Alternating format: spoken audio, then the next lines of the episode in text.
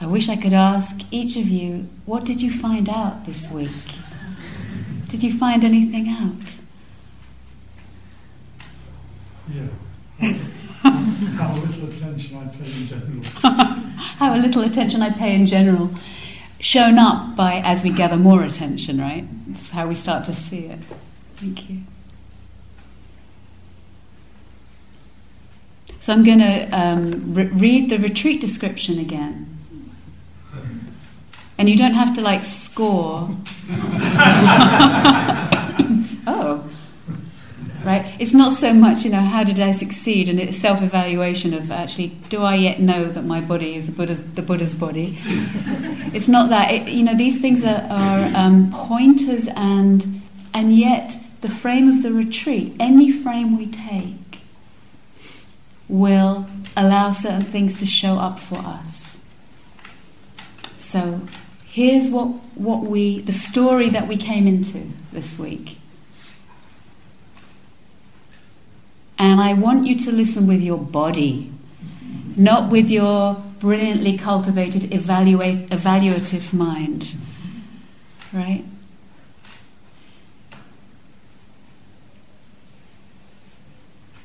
So feel your body. Sense your body.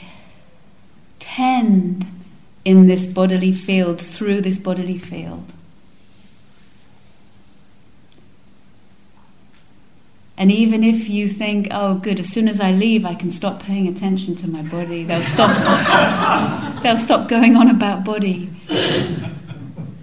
God, liberate me from this attention to body. Well, let me tell you something. um, you, yeah, we, we, we will likely, you know, we'll have our habits, we will, our default apertures will show up again. But, you know, one of the advantages of fully saturating the body as body through body is that it starts to slow our mind down. Have you noticed? the mind slows down. We're not trying to eradicate the mind, not at all. It is a gift, potentially, if it is, learns to take its place.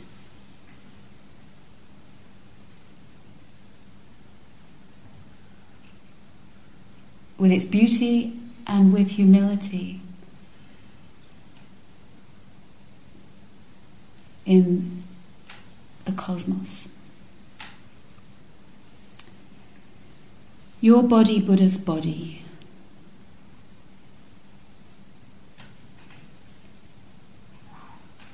Your mind, like, well, it depends, your mind will likely do. My body, you know, it will probably disagree forever. It will find all kinds of reasons until it comes on board. Through contemplative practices, we will explore how to relate to our human body as an instrument through which we can know the awakening of a Buddha. With the earth below and the sky above, your body is the meeting place of your heart, mind, and the world. And it is here, with practice, that we can develop mindfulness, collectedness, wisdom, the wisdom eye, faith, and energy, which together allow our body to be the very location where we can, number one, realize the path to the end of suffering. And number two, come to participate in our life with greater meaningfulness and love.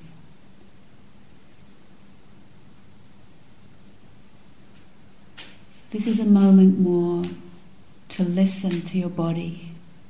Listen as your body. Let your body listen.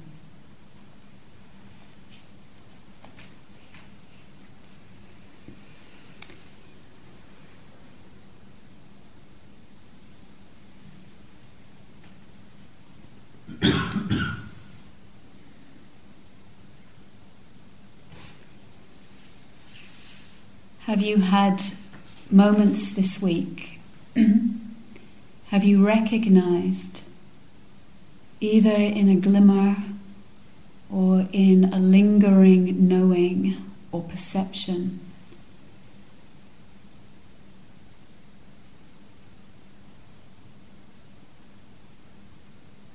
anything along these lines?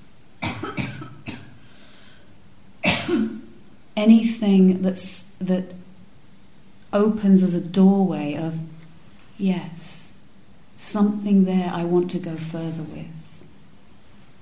Something there opens as a gateway that speaks to me of more, the more than me. And by more than me, more than the story I have taken myself to be, more than the definitions, the interesting ideas, the very uninteresting ideas, the very limiting ideas, the more than me. Have you had openings, recognized anything along those lines?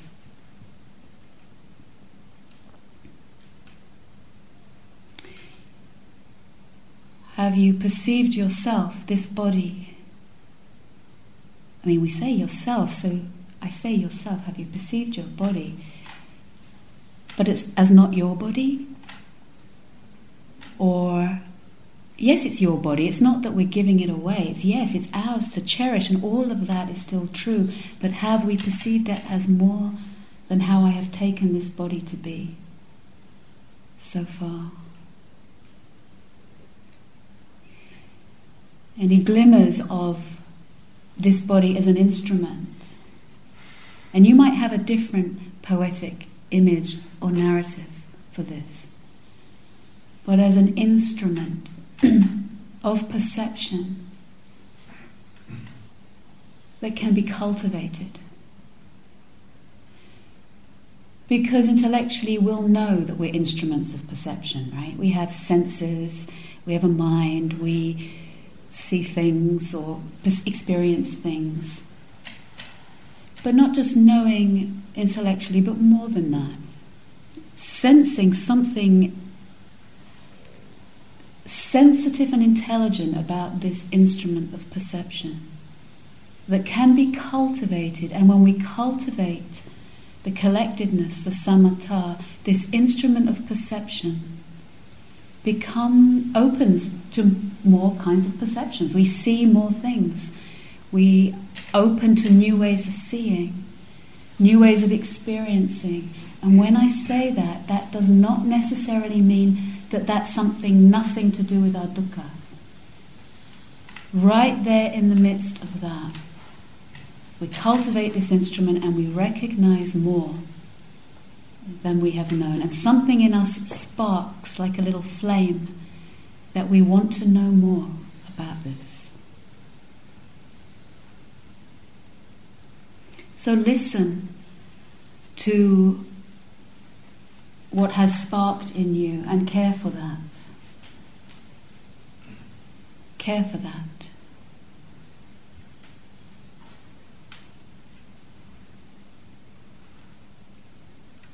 So there's something I mentioned to you in the group meeting about um, Babette Rothschild's work on, on the body remembers. Mm-hmm. I mean, presumably years ago that would have seemed ridiculous. Right. It would have been the head that remembered, wouldn't it? It hasn't. It's forgotten it. It's, it's covered it up, hasn't it? What, what she's working on. Right. So if thank you. If we look at that, so what David offered was a particular reference to a particular book called The Body Remembers.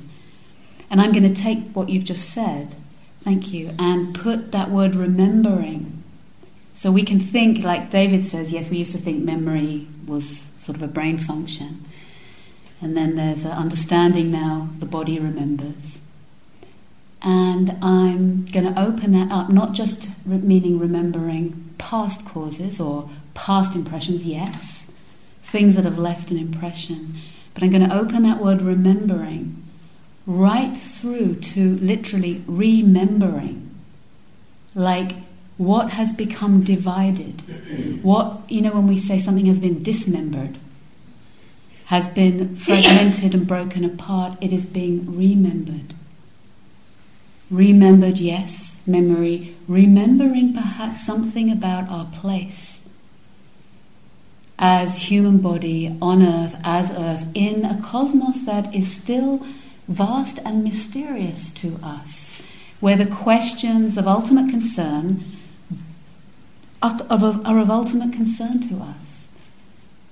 Questions of life and death and belonging and meaning and value and ethics and how, what to do with this instrument of perception while I'm here. So, thank you. As an instrument of perception, that is something that can be known here and now. One of my teachers used to say very often, we're not instruments of perception, we're instruments of repetition. We're repeating, we're repeating the same shapes and stories and patterns. We look out from our eyes, we hear out from our ears. And I don't know if you've had this experience, but after the flush of youth has passed, somewhere after things have become, you know, they've been exciting for a while or interesting or there's new things to do, at some point, a typical modern adult might think, well, yeah, kind of seen everything there is to see by now. Um, it's just kind of more of the same. Yeah, I could go to that other country over there, that might be interesting. But something in our soul, something in our heart and soul, not necessarily recognizing that maybe what we're seeking is an awakening of this instrument to know and remember many, many, many things. So, I want to give a definition of awakening from one of my teachers. And he starts by talking about the world. So, our retreat description says a meaningful participation in our life. This means considering our world. This is what he calls the world. So, what we can typically mean by the world when I say that word as a modern person often is that that's the kind of the thing out there, right? There's the world. There's me, and then there's this other thing called the world, right? And also, check out and see if this is true for you. Sometimes we can think of the world or not think of the world as the kind of backdrop to me. There's me and my drama and what's taking place and the good, the ups and the downs and the this and the that and the. And there's this sort of backdrop to it, like a sort of theatre stage that we might notice once in a while, but sometimes we're busy with our, our, our dramas and we don't, or we conceive of the world as the backdrop to this one called me. So, this is what he says about the world. From a Dharma perspective, he says the world means what we typically mean by the world, so all that we, all that we see and sense around us, includes that. And includes the inner domains of the mind, the mind's beliefs, the mind's views, the shapes and patterns of the mind, as well as the immaterial environment of culture and of social structures. He says this total environment is what the Buddha referred to as the world. Right? There's not a world out there. From the Buddhist perspective, the world co arises with the inner domains of our mind, our beliefs, our views, our ways of looking. And this, my teacher says, he will now call the cosmos, right? The cosmos. So the cosmos is not just the stars in the sky, but right from those trillions of galaxies that we were talking about yesterday, right through to this instrument of perception of this human body, right through earth, social structures, inner beliefs, domains, right through to where we cannot see and sense any longer. And he says this is the world that the Dhamma Vinaya addresses. And the Vinaya is the code of conduct for the monastics in the Buddhist tradition. And it's always together. The Dhamma Vinaya, they always go together. So this is the world that the Dhamma Vinaya addresses. And this is the nature of which we humans are an intrinsic aspect. This is now how he speaks about us. He says, We are the aspect or an aspect of the cosmos that can reflect upon itself. Maybe other parts can, but, we know at least that we can. We are an aspect of the cosmos that can reflect upon itself. How about that? I mean, we kind of take it for granted, but we can look back and go, oh, it's like this, one of these. I'm experiencing this. I mean, don't you think that's kind of amazing?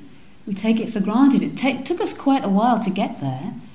Can't necessarily do that as a very little one, reflect upon ourselves.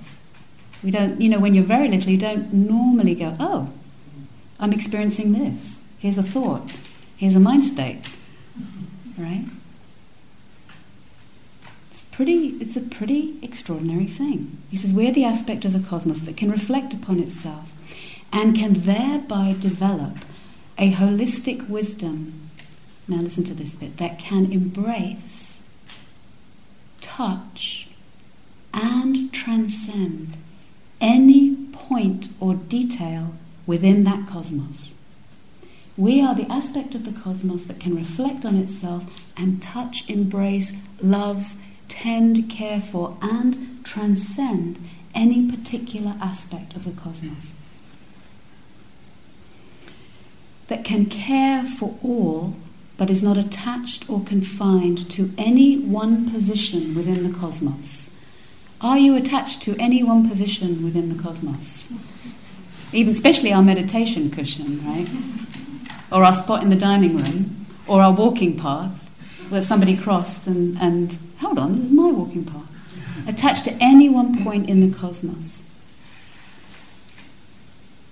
What is that point? That we might be attached to. Or that we can touch with love and transcend, meaning get wider than, climb beyond, so to speak. Self.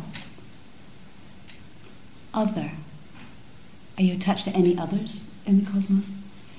What would it mean not to ignore them, but to love, touch, embrace that other, and be wider than that, not park our entire life force there. Self, other, mind state, tree. A point in the cosmos. Society, culture,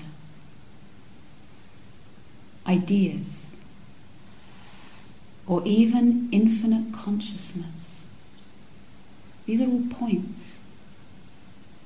These all can be known, and because they can be known and recognized, they pass away, they are not home. We are asked to touch, embrace, love, and transcend, get wider than any one particular point. and he says the culmination of this development is awakening. The culmination of this development is awakening. Is awakening. Have you had moments this week where you recognized your place, where you took your place with sky above, earth below, here and now, not leaning forward to get somewhere else, not leaning back, denying our impact in an interdependent cosmos when you've sensed the more than you, more than you externally, more than you internally.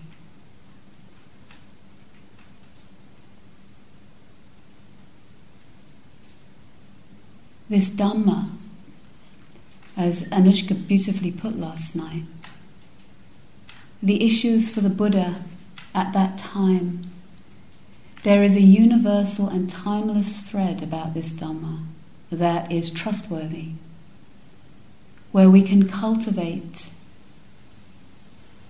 Uh, so I'll pause that sentence. Somebody once asked the Buddha, how, there were lots of different teachers at the time he was living in, and someone asked him, how, how do you know when I can, how do I know when I can trust a particular teaching and a particular tradition to follow?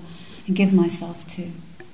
And the Buddha said, um, if it has ethics, sila, if it has ethics, if it has samadhi, the gatheredness, the collectedness, the training of this instrument of perception, and if it has panya, wisdom, skillful, appropriate response, if it has sila, samadhi, panya, follow it, test it out, try it, trust it, go with it.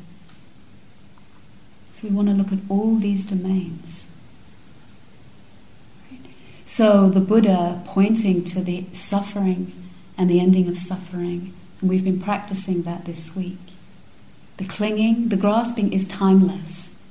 We grasp to the particular thing just like he did. We grasp to the particular thing like those of his time, and we learn to see the dukkha and that tendency to grip and we learn the release from the grip. And how does this timeless, applicable teaching, as applicable then as now, how does this Dharma take root in this era, in this time that we live in, in the lands, the new lands that it has come to? Because for Dharma to be alive, for awakening to be something more than um, a nice idea, it is something that is applied. Someone once asked the Zen master, What was the Buddha doing during her lifetime?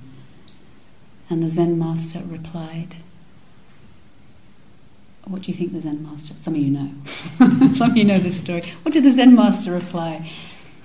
Zen masters, if you know Zen masters, they don't normally give you a, lengthy answer in these nice stories, right? So, what was doing, the Buddha doing during her lifetime? Uh, you could say, wow, well, there's all these suttas, and then he wandered here, and then great, beautiful. But that's not what the Zen master says. What was the Buddha doing during her lifetime? And the Zen master replied, an appropriate response. Full stop. What was the doing, Buddha doing during his lifetime, their lifetime? An appropriate response. The, Buddha, the Buddha's intelligence and applicability is that it is responsive to the era, to the times, to the lands.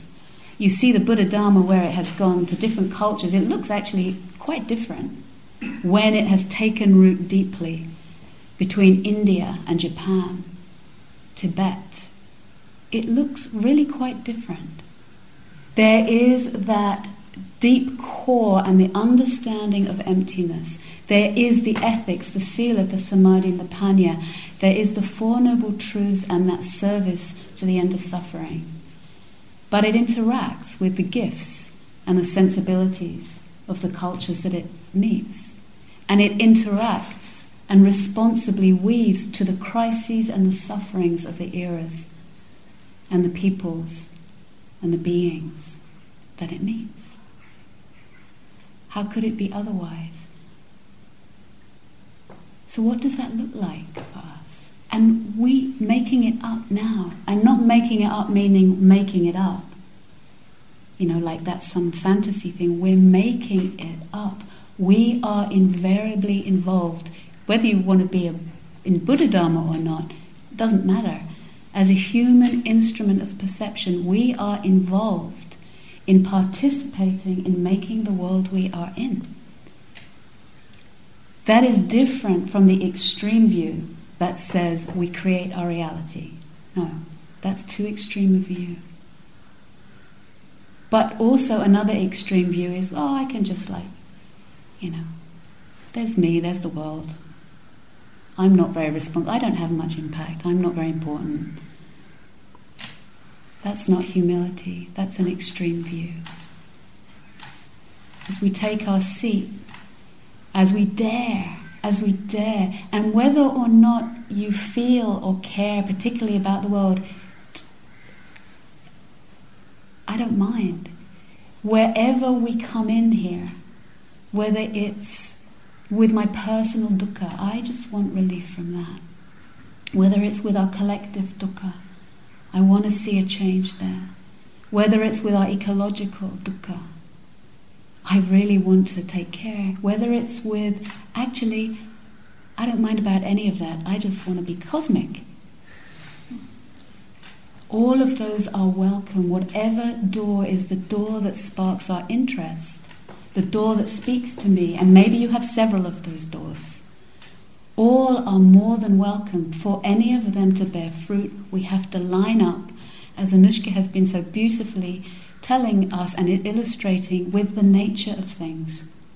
We line up with the nature of understanding how conditions come to be, remembering not just past conditions, remembering how present conditions cause the future, remembering this instrument of perception, this samatha, even if I just want some nice samatha, can you stop talking about the world and the crisis? I would like some nice samatha, please. Good. I want you to have nice samatha too. And to have nice samatha, we need this location here. We need our body, we need our heart. And for the samatha, to be rich and lead onward and steady and stabilize and fill out in its dimensions this instrument. We need to remember. Remember ways of knowing that have become lost to us, many of us, not all of us, and not all of them. Ways of knowing through the body that have become, as I mentioned the other night, denigrated, pushed away. Ways of knowing through the heart, actually, that have been undervalued or we have become suspicious of because of the emotional part that's, that's, that's also part of the heart. Imagination, instinct, intuition, ways of knowing that got marginalized, overlooked, undervalued, and sometimes systematically oppressed. This legacy, I don't want to go into the history of all this right now. But just to say, maybe as this instrument of perception, uh, yeah, be- really, really uh, beautiful story, not story, beautiful, well, it is a story, but something that I, I had the privilege to participate in maybe three years ago. Um, a, a group of nine indigenous women from different countries, uh, so some from Canada, some from uh, the Caribbean, some from South America, some from Namibia, from Australia, from Sri Lanka, actually, uh, and somewhere else. Came together, uh, gathered by one of them from North America, um, and she had had a, a, a, her path called her, her inner work called her to. Um, come to Europe and uh, go to the countries that had ostensibly been the colonial oppressors of these countries and come and remind us. It's like incredible generosity. Come and remind us of ways of knowing, not from them, from the ones that we also have been severed from from these lands. At the same time as the colon- us also as colonialists went, many of us, to take what was not freely offered. So they came, nine women, and they came to Devon, they went to London, they went to Spain, they went to they went to Holland, I think they went to France, and we had a four-day um, ceremony with them. They weren't teaching us their ways of knowing, except their ways of knowing that have not gone under.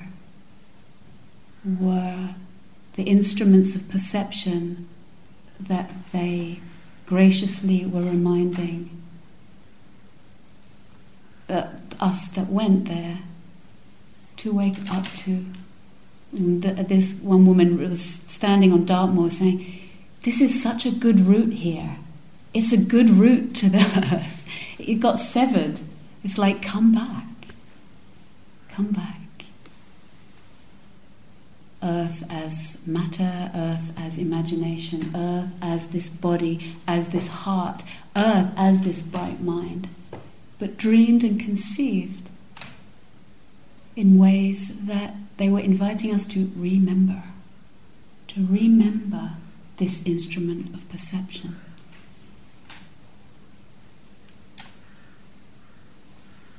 For our times. For our times. For our personal dukkha, yes. Because the more that can come to the table here made sacred again. The more we can care for our hearts, for our collective, the more we can show up. Not necessarily called on to do great acts. Some of us, maybe, and some of us, it's the daily waking up and taking our place with a little less fear, or with as much fear actually, but enough faith and enough ground. For our planetary system. And I read on the BBC today, you know, Jakarta, Jakarta is sinking, North Jakarta in, in, in Java is sinking by 25 centimeters a year. as the waters rise, as the sea levels rise due to planetary warming, which almost nobody now doesn't agree. I mean, some people really still hold out, but yeah, there's our influence, without a doubt.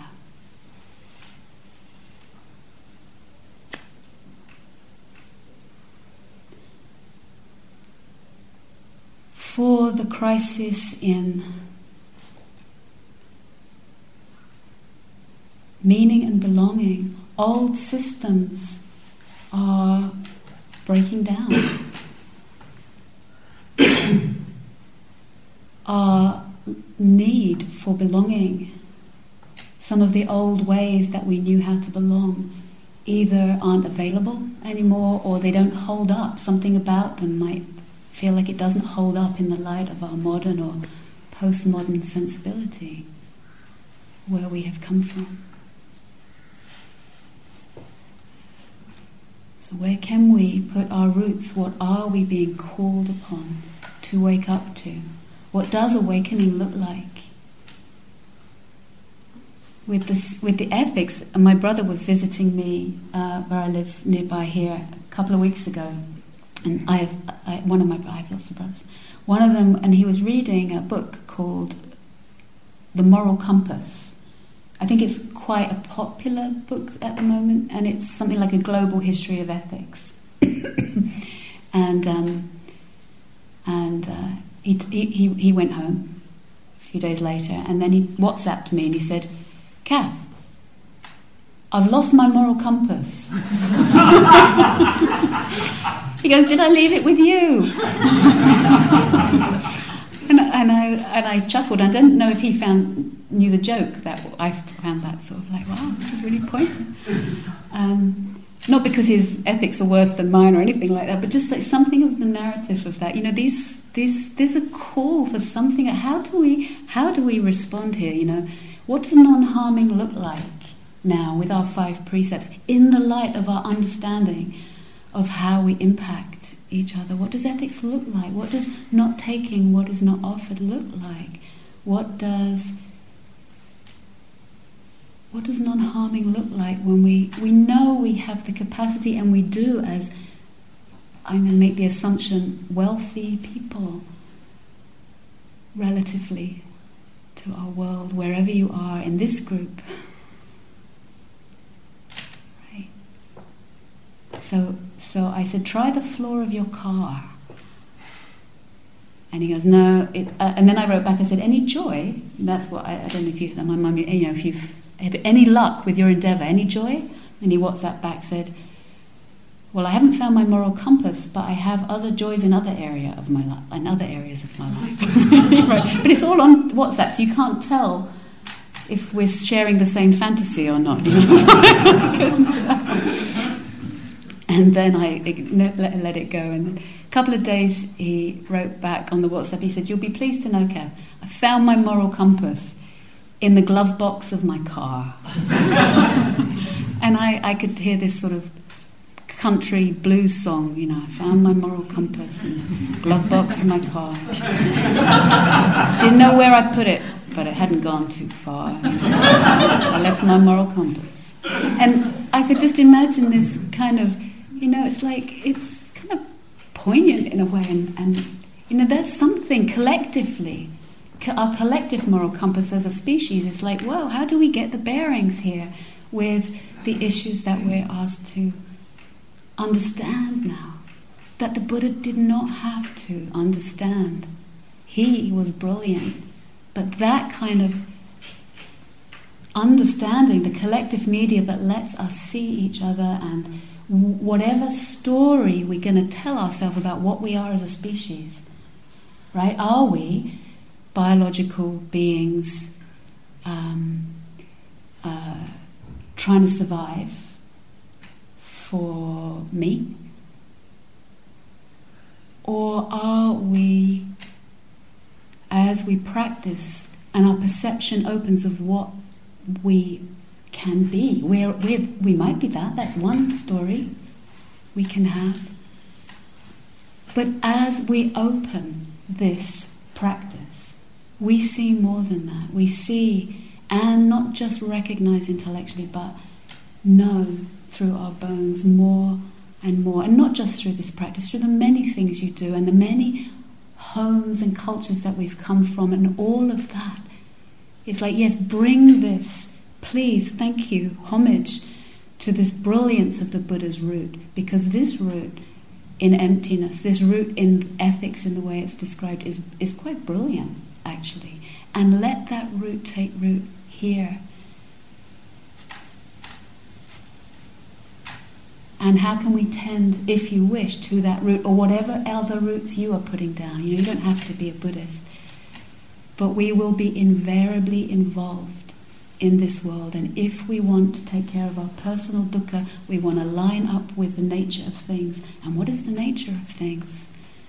We see this aperture, this lens of attention to, yes, the particular of my particular things, and to my body, and to this planet. And at times, we've opened this week to the vastness interior, interiorly and exteriorly inner and outer. What narratives and archetypes can act as beacons for us that inspire us and call us? Because whether or not as human beings we make it as a species, I don't know that. But what does a freedom look like that is not dependent on the conditions? What does a freedom look like in this era that is not dependent on a perfect world and yet knows our interdependent place in it, as it, through it? What's that look like?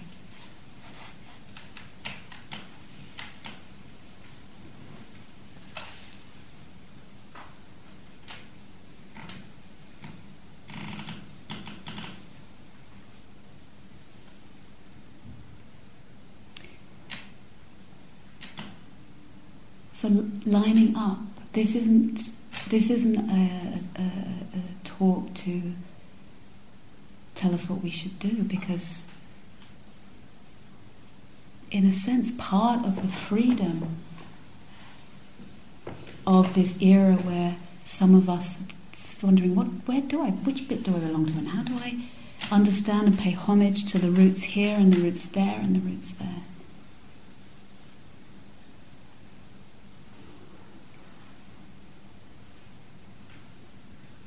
Not about what we should do, part of it, it, there's something about this deep, deep, individual and unique responses that are also in harmony with what is collective, what is ecological, and what is this way, way beyond mystery, for which this planet is a tiny, tiny, tiny, tiny point. Tiny point.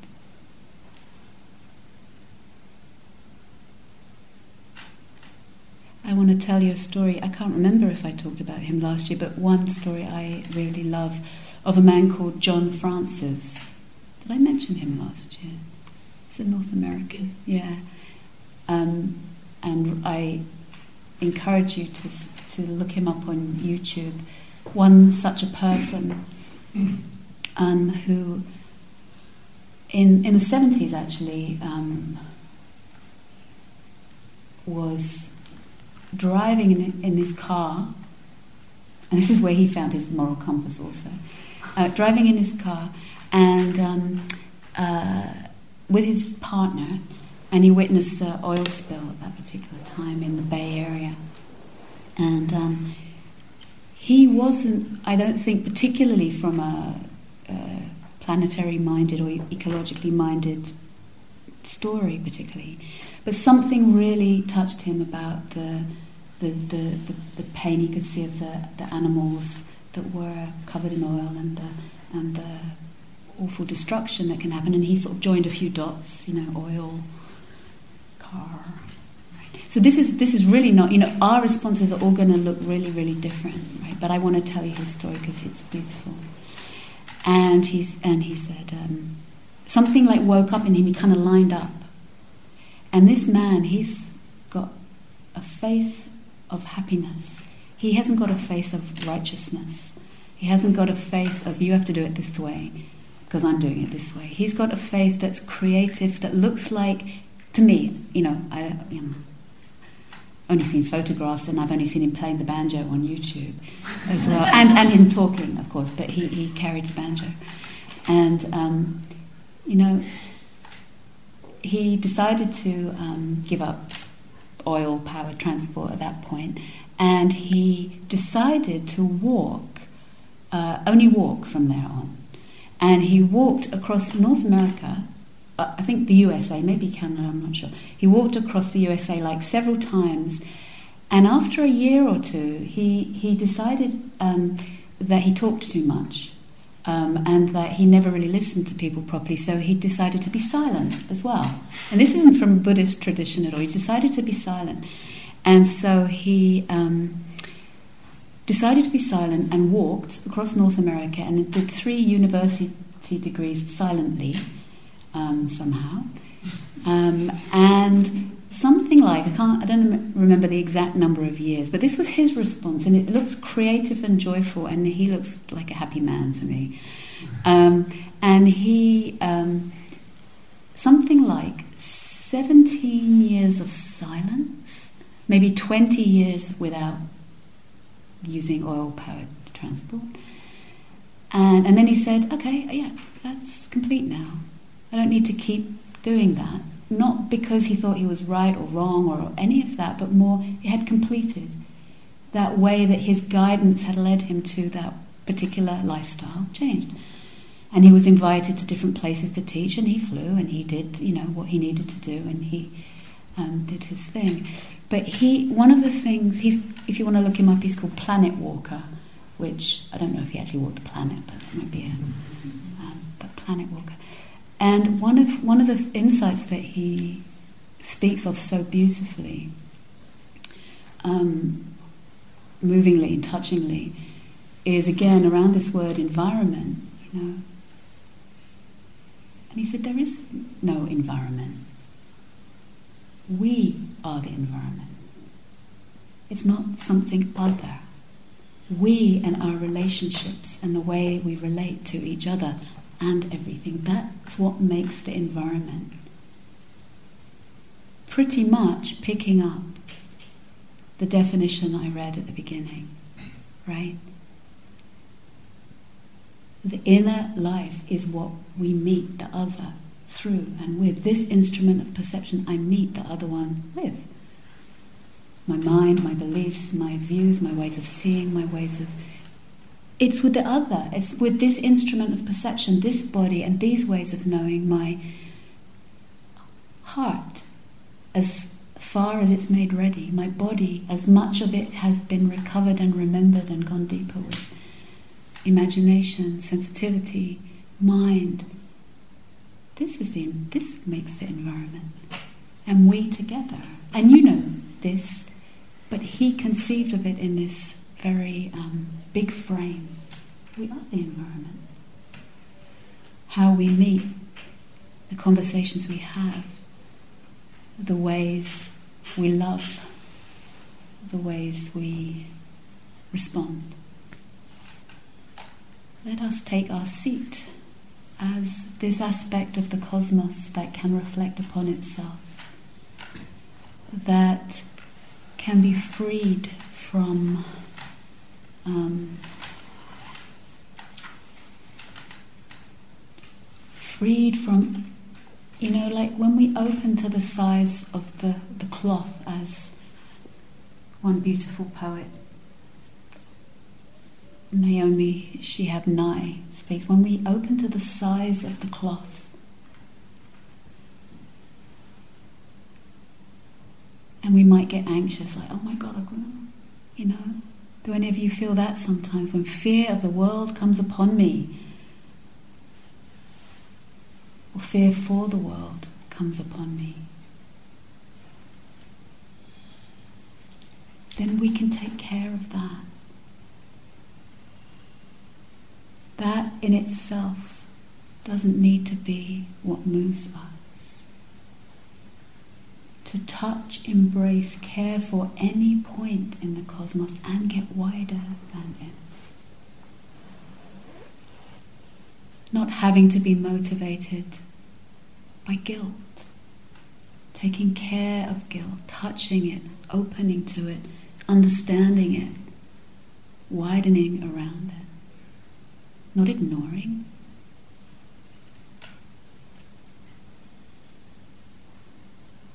Not having to be motivated by, get me out of here. we will be at times. But seeing that tendency, that normal, that pull, that tanha to withdraw, to disappear, to not take our place in an interdependent world.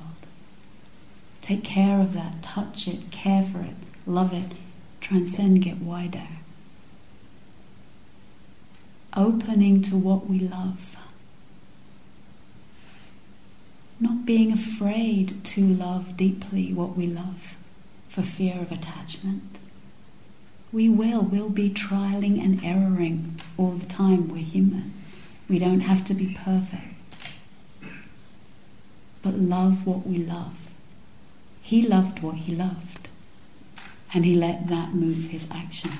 If we let ourselves love what we love with as much wisdom, with as much kindness, with sila, the ethics, samadhi, this instrument, panya, as the instrument gathers, the insight comes and a little bit more flexibility to respond to ourselves and each other. because what else are we going to do? And I don't mean because of the situation of the difficult situation. There is beauty. There is beauty beyond beauty as a human being takes their place. Not conventional beauty, not limited beauty, not a beauty that is there that I console myself with because actually things are really difficult. No, a beauty that is not divorced from justice, from truth, is not a, it's not a compensation, but a beauty of soul and spirit that we see throughout human history. In John Francis, in you, in those moments when we remember. Sati, mindfulness, called sati in uh, Pali, is sometimes translated as remembering. Remembering, remembering, remembering. What does it mean to become available? Piece by piece to our inner life with delicacy, with equanimity, with kindness, with compassion. To touch, embrace, and get wider than. Does that mean to meet what comes to us with groundedness, with delicacy, with joy? What does an awakening of this era look like for you? For you.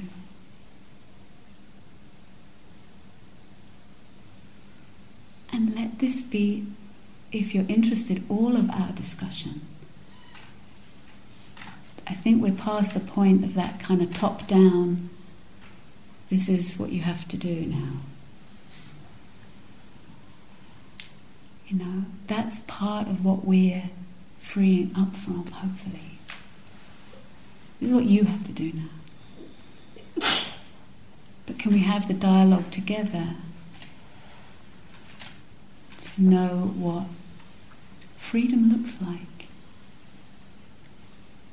What justice, truth, and beauty look like? For your benefit and for the benefit of all beings.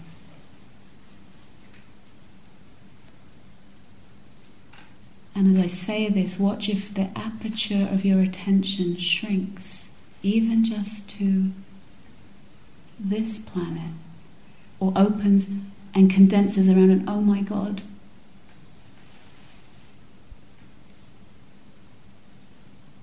Opening, embracing, touching, and transcending any single point. Breathing in and breathing out. Because when we line up,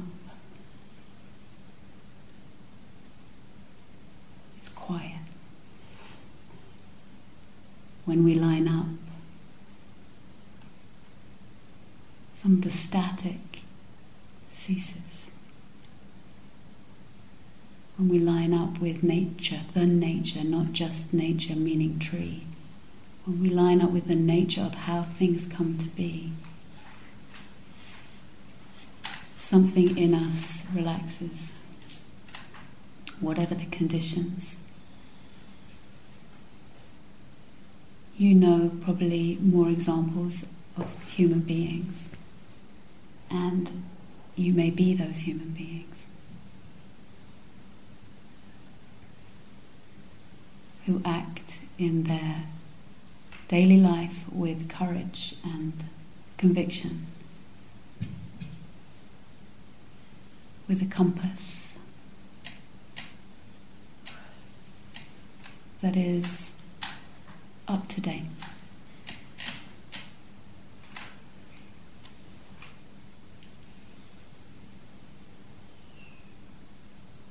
That is straightforward. That is humble and bold. So let's sit together for a moment and please take your place in your cosmic coordinates right now.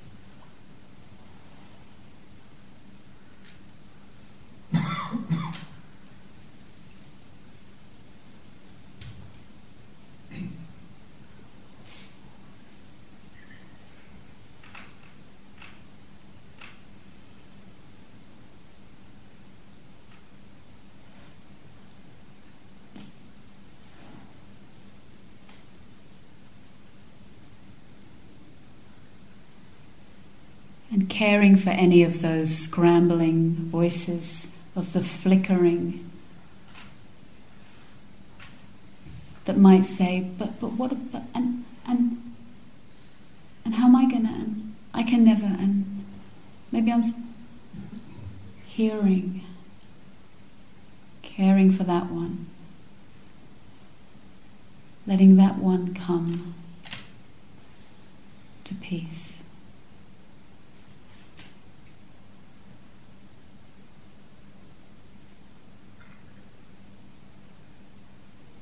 Breathing in